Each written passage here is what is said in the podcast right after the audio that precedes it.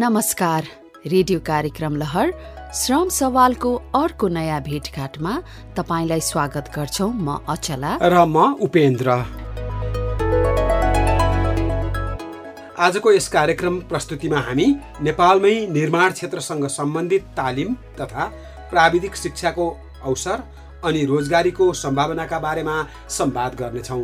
निर्माण क्षेत्रसँग सम्बन्धित तालिम तथा प्राविधिक शिक्षाको अवसर र रोजगारीको सम्भावनाका बारेमा सिटिइभिटी अन्तर्गतको पाठ्यक्रम विकास तथा समकक्षता निर्धारण महाशाखाका निर्देशक अनुज भट्टराईले जानकारी दिनुहुनेछ। विदेशतिरको हेर्नुभयो भने त हेर्नुहोस् त स्क्याफोल्डर प्लम्बर बिल्डिङ इलेक्ट्रिसियन होइन? लगायतका त्यो सबै मागेको हुन्छ। हामी कहाँ पनि त मल्टी स्टोरीहरू बिल्डिङ बन्छ। हामी कहाँ पनि त यहाँ पेन्टर चाहिन्छ कुशल प्लम्बर चाहिन्छ कुशल इलेक्ट्रिसियन चाहिन्छ कुशल कार्पेन्टर चाहिन्छ डकर्मी चाहिन्छ प्लास्टर गर्ने व्यक्ति चाहिन्छ। हाम्रो नियमित रूपक समृद्धितिरको दशौं खण्डमा कृषि विषयमै स्नातक सकेर व्यावसायिक तरकारी खेती गर्दै आउनुभएका काठमाडौँका सरिताको कथा पनि सुन्छौँ। पछिल्लो समय दैनिक एक हजार पाँच सय भन्दा बढी नेपाली नागरिक कामको लागि विदेशिनी गरेका छन्। नेपालकै उद्योगी तथा व्यवसायीहरूले कार्पेन्टर इलेक्ट्रिसियन प्लम्बर फर्मा लगाउने जस्ता कामका लागि दक्ष जनशक्ति खोजिरहेको बताएका छन्। नेपालमै निर्माणसँग सम्बन्धित विभिन्न विषयमा छोटो अवधिका तालिम पनि लिन पाइन्छ। त्यस्तै प्री डिप्लोमा र डिप्लोमा तहमा प्राविधिक शिक्षा पनि अध्ययन गर्न पाइन्छ। शिक्षा विज्ञान तथा प्रविधि मन्त्रालय मातहतमा रहेको प्राविधिक शिक्षा तथा व्यावसायिक तालिम परिषद सिटिई भिटी मार्फत निर्माण क्षेत्रसँग सम्बन्धित electrician building painter scaffolder building assistant aluminium fabricator shuttering carpenter electrician arc welder excavator operator plumber structural fabricator mason लगायतका विभिन्न विषयमा छोटो अवधिका तालिम साधारण तथा व्यावसायिक गरी सोह्र सय छयानब्बे घण्टाको अवधिसम्मको तालिम सञ्चालन भइरहेको छ। निर्माण क्षेत्रका लागि आवश्यक आधारभूत तथा मध्यम स्तरको जनशक्ति तयार पार्ने उद्देश्यले नेपाल सरकार विभिन्न गैर सरकारी सङ्घ संस्था निजी क्षेत्र समेतको सहकार्यमा सिटिइभिटीले मात्रै पचासवटा विषयका लामो तथा छोटो अवधिका तालिम सञ्चालन गरिरहेको छ। यसका साथै परम्परागत तरिकाबाट सिप सिकेकाहरूलाई समेत सिप परीक्षण गरी सिप प्रमाणीकरण गर्ने गरिएको छ। निर्माण उपकरण सञ्चालन सम्बन्धी तीनवटा विषयमा तालिम लिन सकिन्छ भने डिप्लोमा तहका इन्जिनियरिङ सम्बन्धी सत्रवटा विषयमा तीन वर्ष कोर्स पढाइ हुन्छ। त्यस्तै प्री डिप्लोमा अर्थात् टिएसएलसी तहको दसवटा विषयमा अठार महिना अवधिको पढाइ हुन्छ।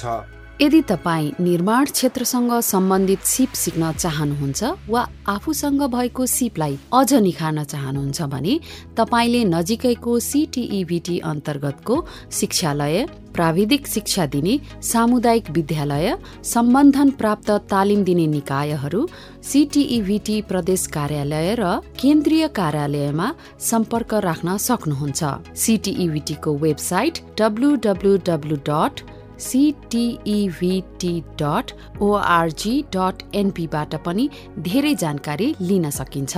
अचलाजी निर्माण क्षेत्रसँग सम्बन्धित विषयमा नेपालमै तालिम तथा रोजगारीका अवसरहरू के के छन् भन्ने विषयमा सिटिभिटीका निर्देशक अनुज भट्टराईको कुरा सुनौ न हुन्न? हुन्छ नि उपेन्द्रजी सिटिइभिटी अन्तर्गतको पाठ्यक्रम विकास तथा समकक्षता निर्धारण महाशाखाका निर्देशक अनुज भट्टराईसँग सहकर्मी विनोदले कुराकानी गर्नुभएको छ। हुन्छ ल सुनौ न। निर्माण सम्बन्धीको मात्रै फोकस गर्दाखेरि हामीले तिन किसिमका कोर्सहरू छन् जसमध्ये एउटा डिप्लोमा लेभलका कोर्सहरू पहिला टिएसएलसी भन्थ्यौँ अहिले प्रि डिप्लोमा तहका कोर्सहरू र छोटो अवधिका कोर्सहरू छन्। छोटो अवधिका कोर्सहरूमा पनि विशेष गरी प्रोफेसनल कोर्स भन्ने र अनि त्यसपछि सर्ट टर्म कोर्स भनेर दुईवटा क्याटेगोरी छुट्याइएको छ। कन्स्ट्रक्सनको मात्रै भन्नु पर्दाखेरि चाहिँ हामीसँग पचासवटा अहिले छोटो अवधिका तालिमहरू सञ्चालित छन्। अनि कन्स्ट्रक्सन इक्विपमेन्ट भनेर राखेको छौँ हामीले जुन त्यसैको ब्रान्च हो त्यसमा चाहिँ तिनवटा कोर्सहरू छ हाम्रो सर्ट टर्म त्यसै गरी डिप्लोमा तहको कोर्सहरूमा भन्नुपर्दाखेरि डिप्लोमा चाहिँ हामीले कन्स्ट्रक्सन मात्र भनेको छैन इन्जिनियरिङ भनेको छौँ। इन्जिनियरिङमा पनि अब इलेक्ट्रिकल पनि कन्स्ट्रक्सनकै पार्टमा हुने किसिमले भएको हुनाले इन्जिनियरिङ तहमा चाहिँ डिप्लोमा तहको सत्रवटा छन् र प्रि डिप्लोमा अथवा पहिला भन्ने गरेको टिएसएलसीमा दसवटा छन् र प्रोफेसनलमा अहिलेसम्म निर्माण भएका पाँचवटा कोर्सहरू छ। छोटो र लामो अवधिको तालिम त्यस पछाडि प्रि डिप्लोमा र डिप्लोमा कोर्सको केही मुख्य मुख्य विषयवस्तुहरूबारे बताइदिनुहोस् न। इन्जिनियरिङका प्रायः जसो विधाहरू हामीले कभर गरिसकेका छौँ होइन? कन्स्ट्रक्सनमा अब हाम्रो पचासवटा छन् सबै भनेर त साध्य हुँदैन। अहिले मार्केटमा सबभन्दा डिमान्डहरू हुने अकुपेसनहरूमध्ये प्लम्बर भयो त्यसपछि मेसन भयो होइन? अनि कार्पेन्टरहरू भए। यो लगायतको हाम्रो निर्माण क्षेत्रको लागि आवश्यक पर्ने जनशक्तिहरू उत्पादन गर्नलाई हामीलाई पर्याप्त मात्रामा पाठ्यक्रमहरू छ। अहिले आउँदै गरेका नयाँ नयाँ अकुपेसनहरू पनि छन्। ती अकुपेसनहरूको चाहिँ अझ पनि हामीले गर्न सकेका छैनौँ। जस्तै हाम्रोमा अलिक फर्मल रूपले नगएर त्यो प्लास्टर अफ पेरिसहरू भन्ने किसिमका यस्ता विषयहरू चाहिँ अझ पनि हामीसँग पनि पाठ्यक्रम पनि छैन। त्यो चलाउनलाई इच्छुक भएका व्यक्तिहरू पनि छैनन्। तर तिनीहरू सबैको माग चाहिँ छ। त्यसरी हेर्दाखेरि एल्मुनियम फेब्रिकेटर होइन अनि पेन्टर प्लम्बर वेल्डर लगायतका यो सम्पूर्ण निर्माणसँग सम्बन्धित अकुपेसनहरू हामीसँग छ। यो सम्पूर्ण विषयको जानकारी चाहिँ हाम्रो सिटिभिटीको वेबसाइटबाट प्राप्त गर्न सकिन्छ। त्यहाँ अब सबै लिस्ट पनि हुन्छ र प्रत्येक करिकुलम चाहिँ त्यहाँबाट डाउनलोड गरेर आफैले प्रिन्ट गरेर हेर्न ओर्न र प्रिन्ट नगरे पनि हेर्न र प्रयोग गर्न सकिन्छ त्यसबाट। ती विषयहरू पढ्न र तालिम लिनका लागि कहाँ कहाँ सम्पर्क राख्न सकिन्छ यसबारेमा केही बताइदिनुहोस् न। परिषद अन्तर्गतकै भएका शिक्षालयहरू जसमा आङ्गिक शिक्षालयहरू पर्छन् त्यसपछि निजी शिक्षालयहरू पर्छन् साझेदारीमा सञ्चालित शिक्षालयहरू पर्छन् र प्राविधिक शिक्षा यो सामुदायिक विद्यालयमा प्राविधिक शिक्षा कार्यक्रम छ कि टेक्स कार्यक्रम भन्ने छ। त्यस्ता किसिमका सामुदायिक विद्यालयहरूमा चाहिँ यो किसिमको तालिम र अथवा डिप्लोमा तथा प्रि डिप्लोमा तहका कोर्सहरू होइन जुन डिप्लोमा तहको कोर्स भनेको तिन वर्षको हुन्छ प्रि डिप्लोमा तहको डेढ वर्षको हुन्छ। त्यसपछि प्रोफेसनल कोर्सहरू चाहिँ हाम्रो सोह्र सय छयानब्बे घन्टाका हुन्छन् र छोटा अवधिका तालिमहरू विशेष गरी सोह्र सय छयानब्बेभन्दा कमका र एक सय साठी एक सय चालिस त्यो चाहिँ हेरी हेरीको किसिमको छ। विशेष गरी हाम्रो धेरै पाठ्यक्रमहरू चाहिँ तिन सय नब्बे घन्टावाला पाठ्यक्रमहरू छन् जुन चाहिँ एउटा अकुपेसनमा काम गर्नको लागि आधारभूत तहको उसले सिपहरू आर्जन गर्न सक्ने गरी कोर्सहरू निर्माण भएका छन्। यो सबै लिनलाई हामीले राष्ट्रिय दैनिक गोर्खापत्र हाम्रो सिटिबिटीको वेबसाइट लगायत शिक्षालयहरूमा विकास साझेदारहरूले सपोर्ट गरेका कार्यक्रमहरू छन् भनेदेखि त्यो अन्य पत्रिकाहरूमा समेत उनीहरूले निकाल्ने गरेका छन्। त्यो सबैमा हेरेर सम्पर्क गरेर हाम्रो सातवटै प्रदेशमा भएका परिषदका प्रदेश कार्यालयहरूमा सम्पर्क गरेर सिटिबिटीमा प्राविधिक महाशाखा पाठ्यक्रम महाशाखा हाम्रो सूचना अधिकारी सबैसँग सम्पर्क गरेर उहाँहरूले यसको बारेमा इन्फर्मेसन लिन सक्नुहुन्छ। यस्तो छोटो र लामो अवधिको तालिम प्रि डिप्लोमा र डिप्लोमा लेभलको प्राविधिक शिक्षा लिइसकेपछि स्वदेशमै अथवा विदेशमा पनि रोजगारीको अवसर चाहिँ कस्तो छ? रोजगारी पाउने सम्भावना कतिको छ? त्यो रोजगारी पाउने सम्भावना अलिकति त आफूमा भर पर्छ एउटा चाहिँ के भने हामीले सिप मात्र लिएर पनि पुग्दैन होइन? सिपको साथसाथै आफूमा अलिकति केही सफ्ट स्किलका पार्टहरू भन्छौँ कि हामीसँग कसरी चाहिँ नि काममा आफूलाई प्रस्तुत गर्ने कसरी अरूसँग व्यवहार गर्ने यो सबै कुराहरू हामी डाइरेक्टली नसिकाए पनि इन्डाइरेक्टली पनि सिकाउँछौँ सिकाउन त। त्यो भयो र त्यसपछि हामीले सञ्चालन गर्ने पाठ्यक्रमहरू कार्यक्रमहरू हामीले यत्तिकै गर्दैनौँ। मागको आधारमा गर्ने गर्छौँ क्या जस्तै बजारमा प्लम्बर चाहिएको छ भनेर नै प्लम्बरको गर्ने हो। बजारमा मागै छैन भनेको चाहिँ त्यसको लागि हामीले गर्दैनौँ। त्यो कार्यक्रमै सञ्चालन नगर्दामा भइहाल्यो र सकेसम्म हामी त्यसरी आइडेन्टिफाई गरेर मागमा आधारित रहेका कार्यक्रमहरू सञ्चालन गर्छन् र त्यसको रिसर्चमा अलिकति हाम्रो सही एकदम आँकडा नभए पनि हामीले इन्फर्मली अनौपचारिक रूपमा इम्प्लोयरहरूसँग गरेका जिज्ञासाहरू लगायतबाट प्राप्त जानकारी अनुसार हाम्रो यहाँबाट प्राप्त गरेको तालिम लिइसकेपछि अन्य रिसर्च स्कलरहरूले लेखेको उहाँहरूले तयार पारेको डकुमेन्ट उहाँहरूले अध्ययन गरेको आधारमा भन्नुपर्दाखेरि कामको पर्याप्त सम्भावना छ। काम नजानेकोले उसले झ्यामीको काम गर्ने हो त्योभन्दा बढी पाउनेवाला छैन। काम जानेको मान्छेले एक दुई दिन उसलाई अलिकति त्यहाँ एडजस्ट हुन टाइम लाग्ला त्यसपछि उसले मजासँग आफ्नो काम गर्न सक्ने गरी हाम्रो पाठ्यक्रमहरू निर्माण भएका छन् र सोही अनुसार नै पाठ्यक्रमहरू सञ्चालित हुन्छन्। त्यो भएर प्राविधिक शिक्षाको विकल्प छैन र सम्पूर्ण कोर्सहरू उत्तिकै महत्त्वपूर्ण छन्। अब साधारण शिक्षा लिएर त के गर्ने र? आइएबिएमए गरेर पास गऱ्यो सक्यो होइन? त्यसपछि काम त पाउँदैन। काम गर्नलाई कि फेरि प्राविधिक शिक्षा लिनु पऱ्यो म त के भन्छु भनेदेखि अझ पनि यो नौ दस कक्षा पढेको अथवा आठ कक्षा पढेकोलाई होइन यो कोर्स। यो कोर्स सबैलाई हो होइन? हाम्रो जति पनि नौ दस पढेको होस् या नपढ्नु भएको होस् अथवा चाहिँ नि फर्मल एजुकेसन नपढ्नु भएको त्यसको मतलब है? भन्नाले आफूसँग सिप छ भने त उहाँ जति पढेको कहाँ हुन्छ र? एउटा प्लम्बरले गर्ने काम हामी त सक्दैनौँ होइन? कति ठाउँमा देख्छौँ हामीले त्यो वुडमा कस्तो राम्रो कार्भिङ गरिरहेका हुन्छन्। त्यो हामीले सक्छौँ सक्दैनौँ नि। भनेपछि त्यो सिपको सम्मान गर्नुपर्छ हामीले। र यहाँ भएका कोर्सहरू यहाँ भएका सञ्चालन हुने सबैको स्कोप त्यत्तिकै छ। स्वदेश वा वा विदेशमा होस्। एउटा अध्ययनले के भनेको छ भने काम नसिकी गएको व्यक्तिभन्दा काम सिकेर गएको व्यक्तिले दुईदेखि तिन गुणा बढी आर्जन गर्छ विदेशमा पनि। यसको मतलब के हो? रेमिटेन्स हामीसँग अहिले तिस पर्सेन्टको हाराहारीमा आउँछ भने सबैले काम सिकेर जाने हो भने दुई गुणा तिन गुणा चाहिँ हामीलाई हुन्छ। भने चाहिँ हामीले जोड दिन अहिले प्राविधिक शिक्षामै पर्छ स्कोप छ स्वदेशमा पनि विदेशमा पनि। निर्माण क्षेत्रसँग सम्बन्धित कुन कुन विषयमा चाहिँ अथवा कुन कुन सिपसँग सम्बन्धित जनशक्ति चाहिँ नेपालमै पनि माग छ? अन्तर्राष्ट्रिय स्तरमा त धन माग हुने नै भयो। म एकदम सल्लाह के दिन्छु भने नि कसैलाई माग छ कि छैन भनेर हेर्नलाई हामीले पत्र पत्रिकाहरूमा मागेको हेऱ्यौँ भने थाहा हुन्छ कि सबभन्दा पहिला। विदेशतिरको हेर्नुभयो भने त हेर्नुहोस् त scaffolder plumber building electrician होइन लगायतका विभिन्न जुन कन्स्ट्रक्सन सम्बन्धित छ त्यो सबै मागेको हुन्छ। यहाँ पनि त्यसै जसरी विदेशमा जरुरत पर्छ हामी कहाँ पनि त मल्टी स्टोरीहरू बिल्डिङ बन्छ। हामी कहाँ पनि त यहाँ कुशल पेन्टर चाहिन्छ कुशल प्लम्बर चाहिन्छ कुशल इलेक्ट्रिसियन चाहिन्छ कुशल कार्पेन्टर चाहिन्छ कुशल डकर्मी चाहिन्छ। होइन? प्लास्टर गर्ने व्यक्ति चाहिन्छ त्यसपछि खट बाँध्ने व्यक्ति चाहिन्छ। कुनै पनि अकुपेसनको उत्तिकै भ्यालु छ तर सिक्दाखेरि एकदम सिरियस भएर सिक्नु पऱ्यो क्या। एउटा अन्तर्राष्ट्रिय स्तरमा जाँदाखेरि पनि आफूले उहाँ गएर पनि त्यहाँका प्रावधानहरू सबै पालना गरेर काम गर्न सक्ने र नेपालमै गऱ्यो भने पनि त्यो सबै नियम कानुनहरू पालना गरेर गर्न सक्ने गरी तयार हुनु पऱ्यो आफूले। काठमाडौँमा मैले प्लम्बरको धेरै उदाहरण दिइरहेको छु। काठमाडौँमा एउटा प्लम्बर त्यो केस अन्त पनि होला। प्लम्बर खोज्नुभयो भने तपाईँलाई पाउन गाह्रो हुन्छ। पाँचचोटि भनेपछि ऊ बल्ल बल्ल बल्ल बल्ल आइपुग्छ होइन? काम गर्छ। अलिकति धेरै हामीले उत्पादन भएको भएदेखि त हामीलाई त्यो पाउन सहज हुन्थ्यो होला होइन? नेपाली कर्मीहरू नलिएर हामीले विदेशी लिन पर्दैन थियो होला। जस्तै अहिले पनि भन्नुभयो भने विभिन्न अकुपेसनहरू प्लास्टर अफ पेरिस लगायतका अलिकति ठुलो काम हुने बित्तिकै हाम्रो क्रस बोर्डर वर्कफोर्स भन्छौँ हामी हाम्रो मित्रराष्ट्र भारतका कर्मीहरू आएर काम गरिरहेको अवस्था देख्छौँ। त्यो सबैलाई हामीले हाम्रो जनशक्तिले रिप्लेस गर्न सक्यौँ भने प्राविधिक शिक्षा लिन सबै अग्रसर हुनुभयो भने हामीलाई जनशक्ति पर्याप्त हुन्छ उहाँहरूलाई पनि आर्जन हुन्छ र त्यसले सबै समग्र देशकै आर्थिक विकास गर्छ। नेपालकै लागि ती माग भएका जनशक्तिहरू उत्पादन गर्नका लागि पुरा गर्नका लागि सिटिभिटीले अहिलेसम्म कतिको माग पुरा गर्न सकेको छ जस्तो लाग्छ? हामीले भन्ने गरेको इन्डस्ट्री र इन्स्टिट्युट अर्थात् तालिम प्रदायक संस्था सिटिभिटीले त पोलिसी बनाउँछ क्वालिटी कन्ट्रोल गर्छ होइन? सिटिभिटी अन्तर्गतका आफ्ना निजी लगायतका संस्थाहरूले छोटा अवधिका तालिम प्रदायक संस्थाहरूले तालिम दिन्छन्। त्यसमा पाठ्यक्रम निर्माणको चरणसम्म चाहिँ इन्डस्ट्रीको रोल एकदमै राम्रो छ। त्यसपछिको इम्प्लिमेन्ट गर्ने बेलामा इन्डस्ट्री अथवा इम्प्लोयरको रोललाई बढाउनुपर्छ एउटा। भनेपछि सिटिबिटी एक्लैले मात्र सम्भव छैन।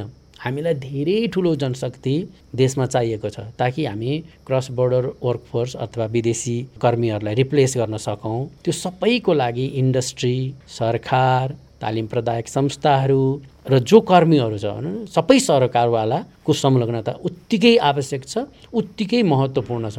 यो तालिम प्रदान गरिसकेपछि र प्राविधिक शिक्षा प्रदान गरिसके पछाडि त्यसलाई सिप परीक्षणसँग चाहिँ सिटिभिटीले कसरी जोड्ने गरेको छ? सिप परीक्षणको केही प्रावधानहरू छन्। त्यो प्रावधानलाई पुरा गर्न पर्ने हो। हामीसँग अर्को आरपिएल भन्ने छ रिकग्नाइजेसन अफ प्रायर लर्निङ भन्नाले मसँग सिप छ पारम्परिक सिप छ। मलाई पहिले नै आउँछ भने त्यसमा केही गर्नु पर्दैन। त्यसको केही प्रावधानहरू पुरा गरिसकेपछि राष्ट्रिय सिप परीक्षण समितिबाट परीक्षण हुन्छ। र तालिम प्रदायक संस्थाहरू मार्फत तालिम दिएर कसैले स्केल टेस्ट गर्न चाहन्छन् भने चाहिँ त्यो तालिम प्रदायक संस्था परिषदमा प्राविधिक शिक्षा तथा व्यावसायिक तालिम परिषदबाट सम्बन्धन प्राप्त हुनुपर्छ। राष्ट्रिय सिप परीक्षण समितिको नियम कानुनहरू रिक्वायरमेन्ट्स पुरा गरेर दिन सकिन्छ। त्यसै गरी नियमित रूपमा राष्ट्रिय सिप परीक्षण समितिले सूचना पनि प्रकाशित गर्छ स्केल टेस्टिङको लागि। त्यसमा आफ्नो योग्यता पुरा गरेका व्यक्तिहरू टेस्ट दिन सक्नुहुन्छ। त्यहाँबाट सफल हुनुभयो भने उहाँहरूलाई मान्यता प्राप्त स्किल टेस्टिङ सर्टिफिकेट प्राप्त गर्नुहुन्छ। त्यसलाई स्वदेशमा मात्र नभएर विदेशमा पनि त्यसको उत्तिकै मान्यता छ। निर्माण क्षेत्रसँग सम्बन्धित तालिम तथा प्राविधिक शिक्षाको अवसर र रोजगारीका सम्भावनाका बारेमा जानकारी दिनुभएकोमा सीटीईभीटी अन्तर्गतको पाठ्यक्रम विकास तथा समकक्षता निर्धारण महाशाखाका निर्देशक अनुज भट्टराईलाई धेरै धेरै धन्यवाद। नमस्कार म्याडम नमस्कार नमस्कार। वैदेशिक रोजगार विभागमा यहाँलाई स्वागत छ। के को लागि आउनुभएको होला? म्याडम म केयर गिभरको रूपमा काम गर्न विदेश जान चाहन्छु। त्यही भएर बुझ्न आए कि ए तपाईँ कति वर्षको हुनुभयो? म पच्चिस वर्षकी भएँ म्याडम। मैले केयर गिभर काम गर्न जान पाउँदिनँ र। कम्तीमा दस कक्षा उत्तीर्ण भएको नेपाली नागरिक पच्चिस वर्षदेखि पैँतालिस वर्ष उमेर ननागेको न्यूनतम पाँच फिट अर्थात् एक दशमलव चार मिटर उचाइ र तौल पैँतालिस किलोग्राम प्रहरी रेकर्ड राम्रो भएको। शारीरिक एवं मानसिक रूपमा स्वस्थ र गरौँ भारी बोक्न सक्ने चुनौतीपूर्ण हेरचाह सेवा प्रदान गर्न सक्षम र इच्छुक व्यक्ति केयर गिभरका लागि योग्य हुन्छ।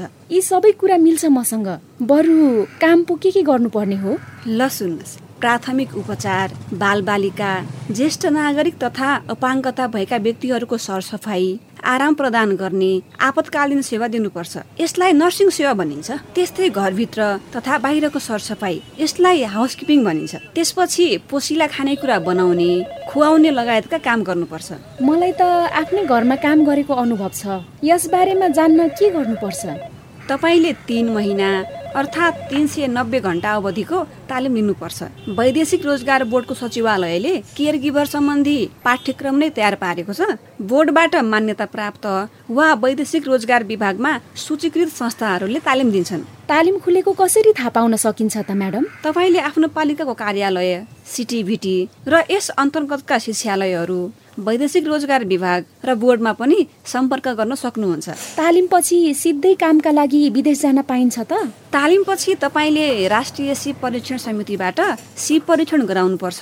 त्यसपछि सरकारले केयर गिभरका लागि खुल्ला गरेका देशमा श्रम स्वीकृति लिएर जान पाउनुहुन्छ। विदेश जान हतार गर्नु नहुने रहेछ। पहिला त तालिमको लागि बुझ्नु पर्यो। हुन्छ। सिप सिकेर दक्ष भएपछि मात्रै विदेश जानु होला है। युरोपियन युनियनको आर्थिक सहयोगमा ब्रिटिस काउन्सिलद्वारा प्रबन्धित दक्षता परियोजना र आप्रवासन सम्बन्धी संयुक्त राष्ट्रसङ्घीय निकाय आइओएम नेपालद्वारा जनहितमा जारी। नियमित रेडियो कार्यक्रम लहर श्रम सवालमा आज हामी निर्माण क्षेत्रसँग सम्बन्धित तालिम तथा प्राविधिक शिक्षाको अवसर र रोजगारीको सम्भावनाका बारेमा चर्चा परिचर्चा गरिरहेका छौँ। निर्माण क्षेत्रसँग मात्रै नभएर कृषि तथा पशुपक्षी विकास पर्यटन तथा होटेल व्यवस्थापन स्वास्थ्य तथा पोषण लगायतका क्षेत्रमा पनि दक्ष जनशक्ति अभाव भएको उद्योगी व्यवसायीहरू बताउँछन्। यस्ता जनशक्तिको अभावलाई पूरा गर्न सरकार निजी क्षेत्र गैर सरकारी संघ संस्था तथा रोजगारीको खोजीमा रहेका व्यक्तिहरूको भूमिका महत्वपूर्ण हुन्छ। सिप सिकेपछि स्वदेशमै रोजगारीको अवसरहरू पाइन्छ भने त्यही सिप अनुसारको कामका लागि विदेश जान पनि सकिन्छ। विदेशमा सिप सिकेर स्वदेशमै उद्यम व्यवसाय गर्नेहरू पनि छन् नि उपेन्द्रजी। ती व्यक्तिहरूका कारण रोजगारी सृजना र सिप हस्तान्तरणमा पनि महत्वपूर्ण योगदान हुन पुगेको छ। भनेपछि तपाईँले आज रूपकका पात्र सरिताको विषयमा सङ्केत गर्नुभएको हो। उहाँले गर्नुभएको मेहनतको बारेमा थप सुनौ यो रूपकमा।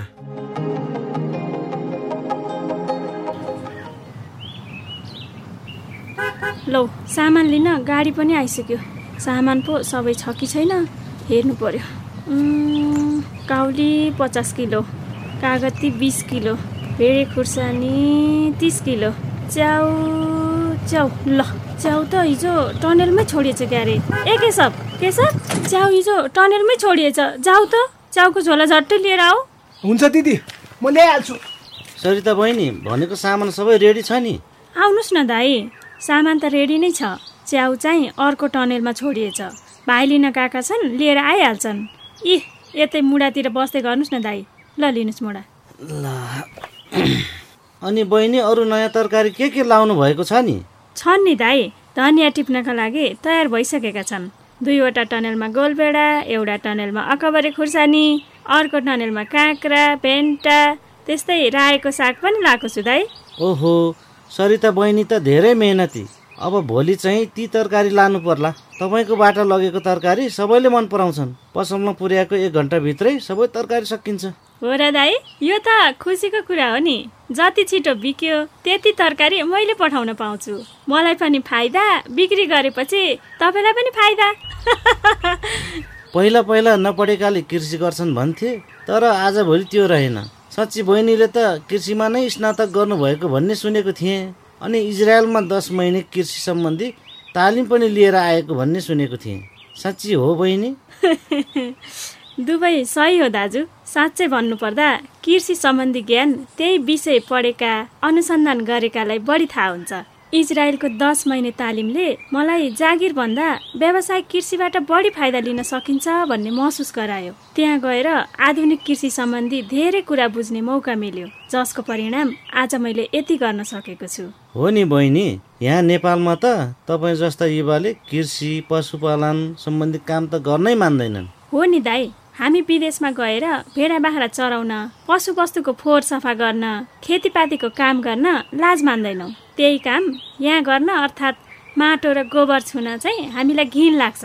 परम्परागत भन्दा आधुनिक तरिकाले खेती गर्ने हो भने धेरै सजिलो तरिकाले बढी काम र फाइदा लिन सकिन्छ नि दाई। सबै मान्छे तपाईँ जस्तो बुझ्ने कहाँ हुन्छन् र बहिनी? तपाईँले यही व्यवसायबाट वार्षिक दस लाख भन्दा बढी आम्दानी गरिरहनु भएको छ होइन? अधिकृत स्तरकै जागिर खानु भएको भए पनि एक वर्षमा त्यति आम्दानी हुँदैन थियो। सुरुको दुई वर्ष त लगानी उठाउनै लाग्यो। अहिले त वार्षिक दस लाख रुपियाँ त नाफा हुने गरेको छ। मलाई त यही आनन्द छ दाई। उत्पादन भएको तरकारी पनि फार्मबाटै बिक्री भइरहेको छ। अझ यहीँका स्थानीय दाजुभाइ दिदीबहिनी गरी तिनजनालाई स्थायी रोजगार पनि दिन सकेको छु। केहीलाई त दैनिक ज्यालादारीमा पनि काम लगाइरहेकी छु। माने मैले बहिनी तपाईँलाई। तपाईँले चाहिँ पढेको सही ठाउँमा सदुपयोग गर्नुभएको छ। तपाईँको तरकारीमा के जादु छ हो जसले पनि स्वादिलो तरकारी भन्छन्? यो जादु चाहिँ होइन दाई। हामी प्राङ्गारिक विधिबाट तरकारी खेती गर्छौँ। यो स्वस्थकर अनि स्वादिष्ट पनि हुन्छ। विषादी नहालेका अथवा कम हालेको तरकारी मान्छेले स्वादबाटै चाल पाइहाल्छन् नि। आफूले सिकेको सिप हस्तान्तरण गर्न पाउँदा खुसी लाग्छ दाई। तपाईँ जस्तो व्यक्तिले गर्दा त हो नि। हामीले उपभोक्तालाई ताजा र स्वस्थकर तरकारी खाना दिन सकेका छौँ। तपाईँ जस्तो युवा पौराखी भेट्दा खुसी लाग्छ। ल दिदी च्याउ ल्याइ ल यहाँ अरूसँगै राखेँ है। ल गफै गफमा ढिला पो हुन लागेछ। अब सामान गाडीमा राखेर हिँड्नु पर्ला। यो किचनी तरकारी अलि माथि राख्नु पर्यो। लौ दाई हिसाब चाहिँ नबिर्सी टिप्नुहोस् है। यो हप्ता एकैपटक लिउँला। हुन्छ हुन्छ। ल अहिलेलाई लागेँ है त। हस् हस्।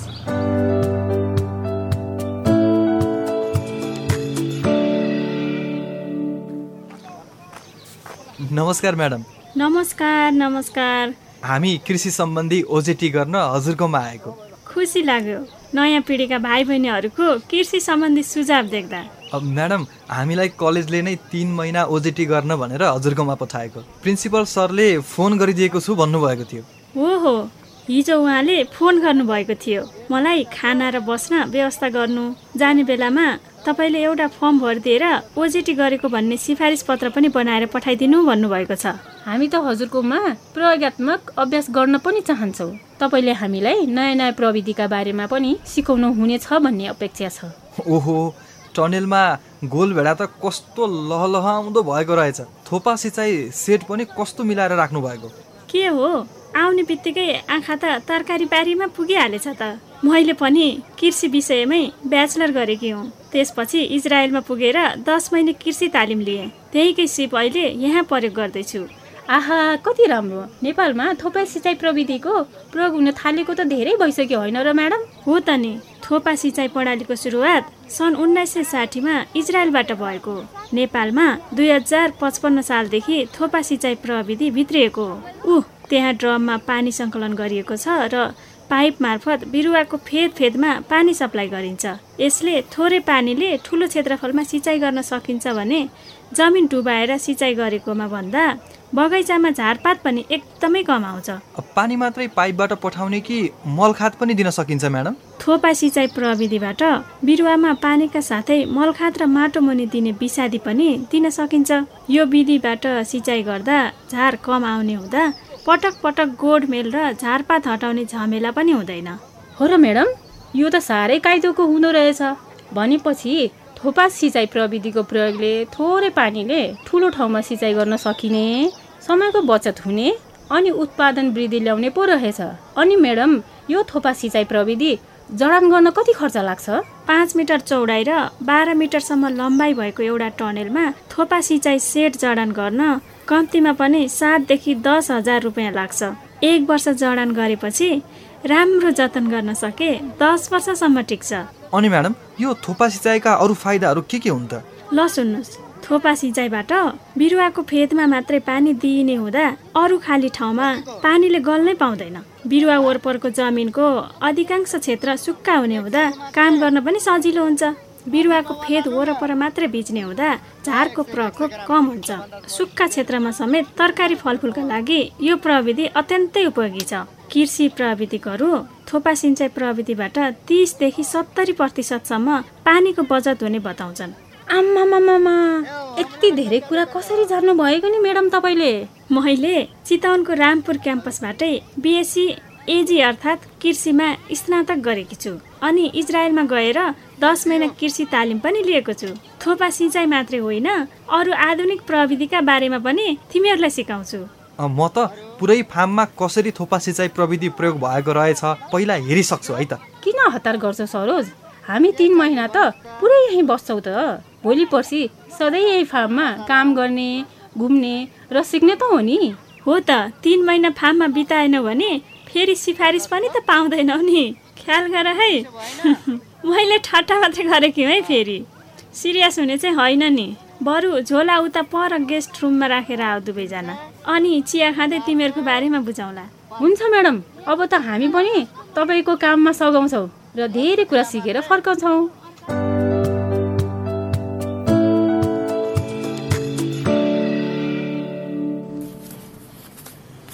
नमस्कार म्याडम म सरिता।